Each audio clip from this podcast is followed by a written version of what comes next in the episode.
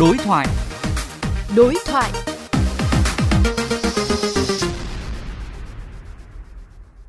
Thưa quý vị, vé tàu Tết Tân Sửu 2021 sẽ được đường sắt Việt Nam mở bán từ ngày 1 tháng 10 qua hệ thống mạng nhà ga đại lý và đặc biệt là qua các ứng dụng điện thoại thông minh nhằm tạo điều kiện thuận lợi tối đa và tiết kiệm chi phí cho khách hàng. Cũng trong dịp này, Đường sắt Việt Nam thực hiện giảm giá vé từ 10 tới 20% so với Tết năm ngoái và giảm tới 90% cho các đối tượng chính sách. Đối thoại với phóng viên Hoàng Hà, ông Phan Quốc Anh, Phó Tổng Giám đốc Tổng Công ty Đường sắt Việt Nam chia sẻ. Thưa ông, theo dự kiến từ ngày 1 tháng 10 tới, Đường sắt Việt Nam sẽ triển khai bán vé tàu Tết. Vậy xin ông cho biết những phương thức bán vé năm nay có gì khác biệt để tạo điều kiện thuận lợi hơn cho người dân?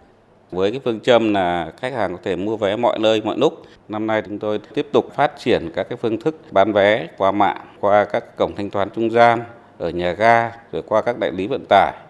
Đặc biệt là trong năm nay chúng tôi phát triển thêm cái hình thức là bán vé qua app điện thoại, các điện thoại thông minh hoặc smartphone, máy tính bảng thì đều có thể là mua vé được với hình thức thanh toán rất là đa dạng từ thanh toán bằng thẻ, mobile banking, thanh toán trực tiếp tại các nhà ga, tại các đại lý.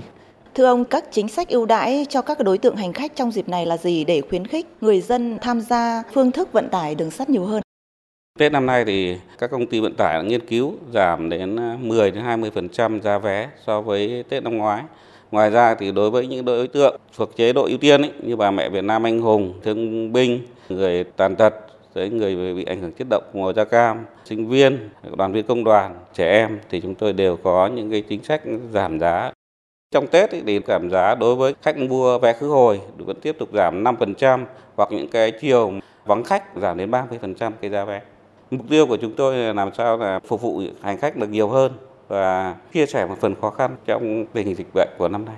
Xin trân trọng cảm ơn ông.